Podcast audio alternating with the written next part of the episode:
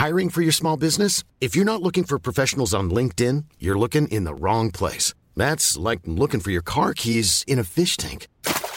LinkedIn helps you hire professionals you can't find anywhere else, even those who aren't actively searching for a new job but might be open to the perfect role. In a given month, over 70% of LinkedIn users don't even visit other leading job sites. So start looking in the right place. With LinkedIn, you can hire professionals like a professional. Post your free job on linkedin.com slash people today.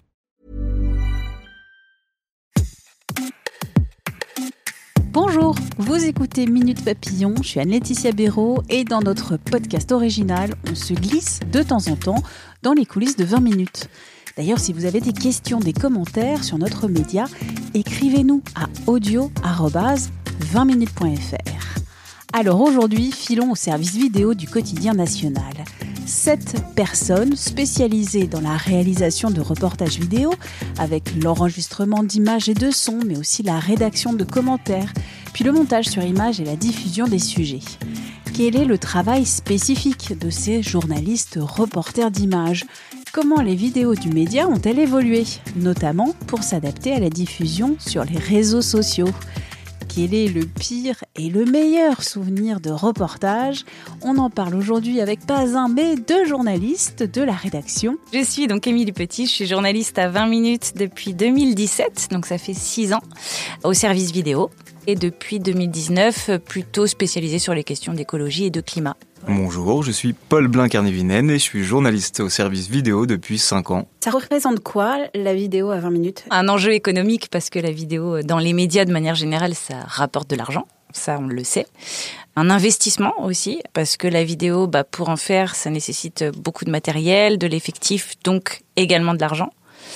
Une volonté de mettre en avant l'image, quoi côté esthétique. Et la vidéo, c'est combien de personnes à 20 minutes aujourd'hui? Il n'y a pas tout le monde à temps plein.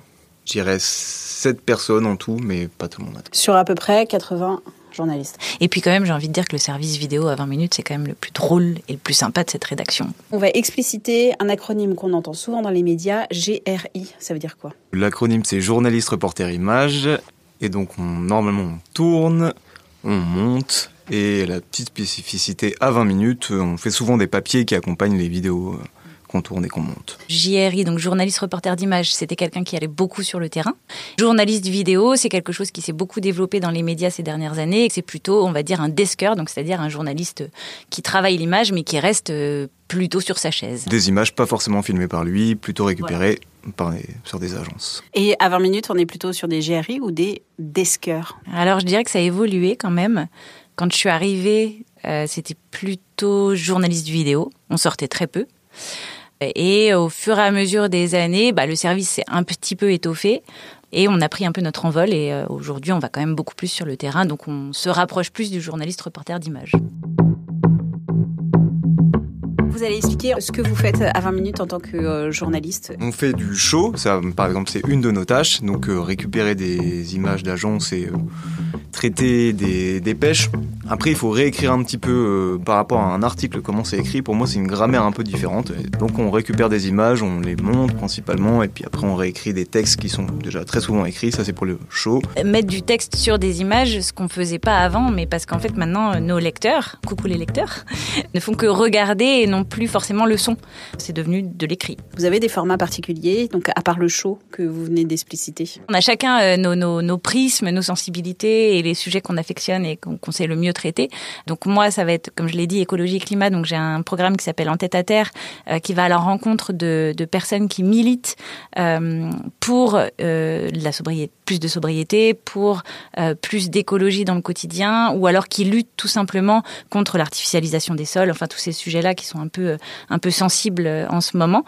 Et on a d'autres journalistes, donc Susanna qui elle a le programme qui s'appelle Animaux 2.0 donc elle, ça va être des questions plus sociétales autour de la cause animale.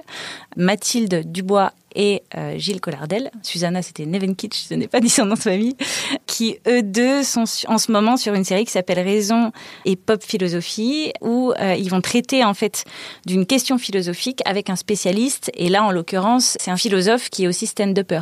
Donc il y a un petit côté un peu pop justement euh, dans cette question-là. Et donc toi, Paul J'avais un programme qui paraissait toutes les semaines, mais là c'est déjà un peu moins le cas qui s'appelle L'Histoire vraie. Donc l'idée c'est de prendre des films, donc ce sont des biopics qui racontent une vraie histoire. Et donc moi je pars de ce film et je raconte l'histoire de la personne, la biographie, et je la mets en image. Et je complète un petit peu ce qu'il n'y a pas forcément toujours dans le film. Tu es à l'origine du programme Twitch, donc qui est aussi de la vidéo, avec euh, l'équipe de Zone Mixte, donc euh, de l'équipe des sports. Oui, qui s'appelle Les Croisés Tu connais. C'est tous les jeudis à 17h et on peut retrouver ça sur twitch.tv 20 minutes France.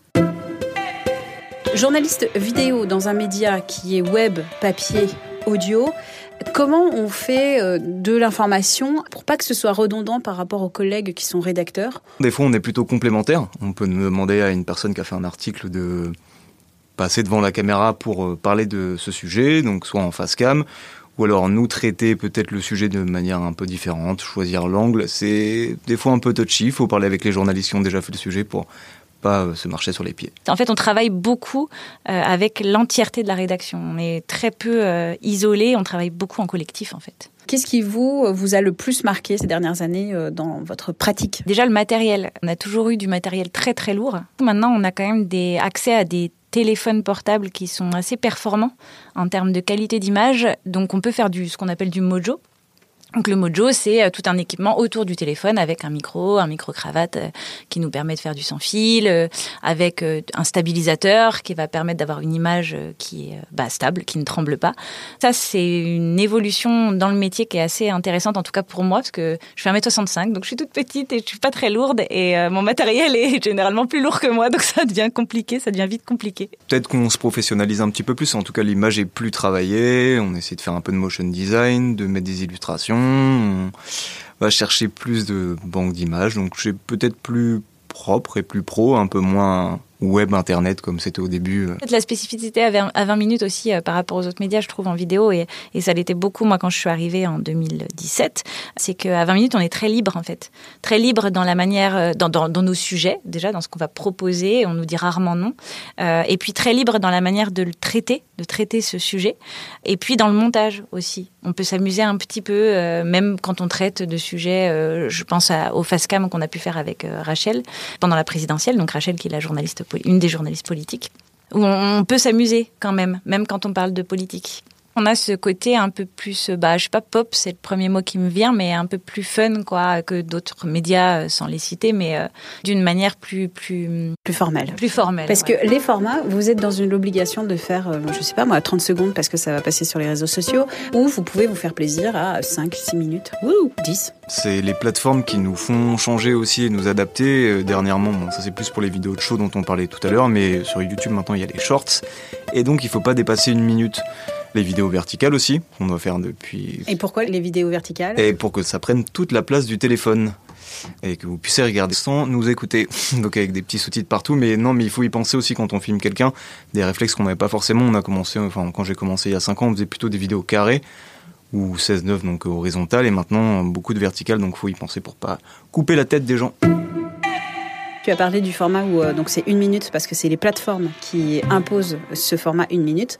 Mais est-ce que vous avez d'autres formats et est-ce que vous avez une liberté par rapport au format que vous faites? Les histoires vraies, euh, je faisais 10 minutes parce que et même en fait ça me paraissait finalement assez court parce que quand tu dois faire tout le script et réécrire euh, la vie entière d'une personne, bon, tu racontes pas tout, mais 10 minutes des fois finalement c'est assez court. Quel est votre souvenir le plus marquant de reportage, en bien, en mal? Le jour de la finale de la Coupe du Monde, du coup, je dois celle qu'on a remportée, hein, je précise. C'est la première année où je suis à 20 minutes et je dois aller à la fan zone qui se trouve à la Tour Eiffel pour aller euh, filmer les spectateurs qui regardent la Coupe du Monde. Sauf que moi je suis fan de foot, donc je suis très content parce que je viens de débuter, mais en même temps je suis frustré parce que j'ai envie de regarder le match et que forcément l'écran il est derrière moi et moi mon but c'est de filmer les réactions des spectateurs. Donc les premiers buts ça me frustre déjà un petit peu mais alors c'est vrai qu'au moment de la victoire, c'était dur de garder mon professionnalisme et de rester stoïque devant les gens et filmer avec ma caméra. Moi, tout ce que j'avais envie, c'est de sauter partout et crier, mais ça aurait pas très bien fait à l'image. Et après, j'ai mis une heure et demie à rentrer euh, à la rédac pour aller faire mes images tellement c'était le bordel dans Paris. Et Mimi, t'as pas raconté quand t'avais le numéro d'Alexandre Benalla et que tu t'es barré pendant deux semaines et on ne le savait pas. Ouais, j'ai oublié ce truc-là. Ça, c'est un bon flop, ça. ah oui, j'avais oublié ça. Oui, parce qu'en fait, donc je, je, effectivement, je suis arrivée en 2017. Je suis arrivée en pleine campagne présidentielle à 20 minutes. Euh, et donc, un de mes premiers sujets, enfin, une des premières séries que j'ai faites en vidéo à 20 minutes, c'était les QG des candidats. Donc l'idée c'était d'aller dans les QG et puis euh, et puis de de de, bah, de montrer un peu comment ça fonctionne les coulisses du QG. C'était dans ton QG, je crois que ça s'appelait la série. Voilà. euh, et donc je vais dans le QG d'Emmanuel Macron qui était dans le 15e, donc à côté de nos locaux à l'époque. Et je commence à discuter avec la personne de la sécurité. Je lui dis, bah, est-ce que vous seriez d'accord pour passer face caméra? Il me dit, ah oui, oui, mais par contre, il faut que je demande à mon chef. Et donc là, il appelle son chef, Alexandre Benalla qui arrive. Mais moi, je ne savais pas. À l'époque, il était très peu connu. Euh, il était habillé avec un bonnet, euh, un vieux pull. Enfin voilà, c'était pas le Alexandre Benalla en costume qu'on a pu voir après. Et puis on discute. Il me dit ah oui, euh, pourquoi pas, ça peut être une bonne idée. Il me laisse sa carte avec son numéro de téléphone. Bref, je reviens, je fais mon sujet et puis je pars, je, pars en vacances, oui, pas deux semaines, mais en tout cas, je pars au moins une grosse semaine, quoi. Et pile pendant cette semaine-là, évidemment, euh, se passe ce qui se passe avec l'affaire Benalla. Euh, moi, j'oublie entre-temps que j'ai cette carte de visite. Euh, je reviens à la rédaction, donc là, on se remet sur ces sujets, sur la fameuse vidéo de la, de la place de la Contrescarpe, etc. Et puis, d'un coup, ça fait tilt. Je me dis, mais j'ai son numéro, parce que tout le monde cherchait comment le contacter. Et là, je retrouve sa carte que je voilà que je sors comme ça. Puis évidemment, le numéro avait changé entre temps. Souvent, quand on voit des GRI à la télé, parce qu'on ne les voit jamais, puisque ce sont eux qui prennent les images, c'est souvent dans des cohues par exemple une présidentielle où ce sont euh, des euh, donc euh, des personnes qui tiennent des caméras et qui se marchent dessus. Est-ce que tu as vécu ça toi? Pendant la présidentielle, la première présidentielle d'Emmanuel Macron. Moi à l'époque, je travaillais donc à Nevers dans la Nièvre et je faisais aussi de la vidéo. Emmanuel Macron arrive à l'hôpital de Nevers pour faire une visite en tant que candidat pendant sa campagne. Il y avait Sibeth Ndiaye qui était là, et puis évidemment euh, tout le gratin parisien, euh, BFM avec ses trois euh, caméras, et puis les photographes, parce qu'il faut savoir qu'en fait quand on est quand on est dans un événement comme celui-là, on appelle ça des poules, donc c'est-à-dire qu'on va regrouper tous ceux qui font de l'image, donc les photographes et les journalistes reporters d'image.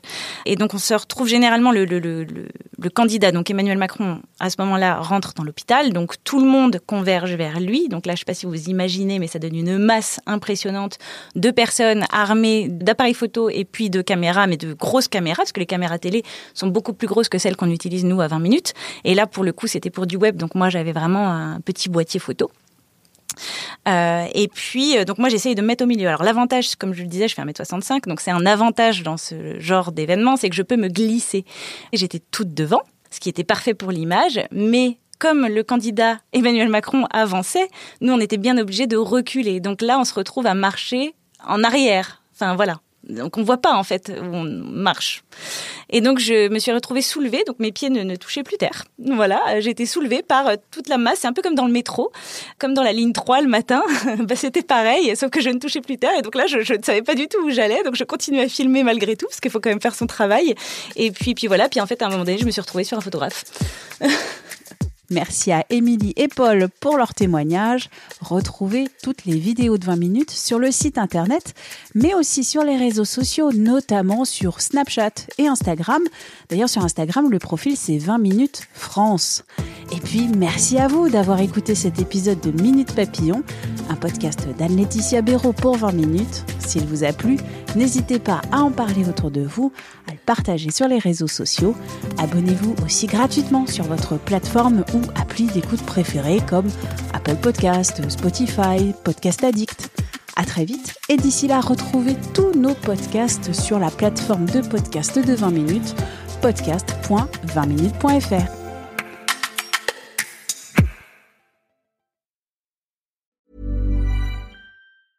Even when we're on a budget, we still deserve nice things. Quince is a place to scoop up stunning high-end goods for 50 to 80% less than similar brands. They have buttery soft cashmere sweaters starting at $50, luxurious Italian leather bags, and so much more.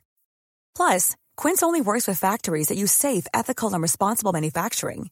Get the high-end goods you'll love without the high price tag with Quince. Go to quince.com/style for free shipping and 365-day returns. When you make decisions for your company, you look for the no-brainers. If you have a lot of mailing to do, stamps.com is the ultimate no-brainer. Use the Stamps.com mobile app to mail everything you need to keep your business running with up to 89% off USPS and UPS. Make the same no brainer decision as over 1 million other businesses with Stamps.com. Use code PROGRAM for a special offer. That's stamps.com code program. On ne va pas se quitter comme ça. Vous avez aimé cet épisode? Sportif, généraliste, sexo ou scientifique, varié mais toujours bien informé. Découvrez les autres podcasts de la rédaction 20 minutes sur votre application d'écoute préférée ou directement sur podcast au pluriel.20minutes.fr. Et merci de nous avoir écoutés.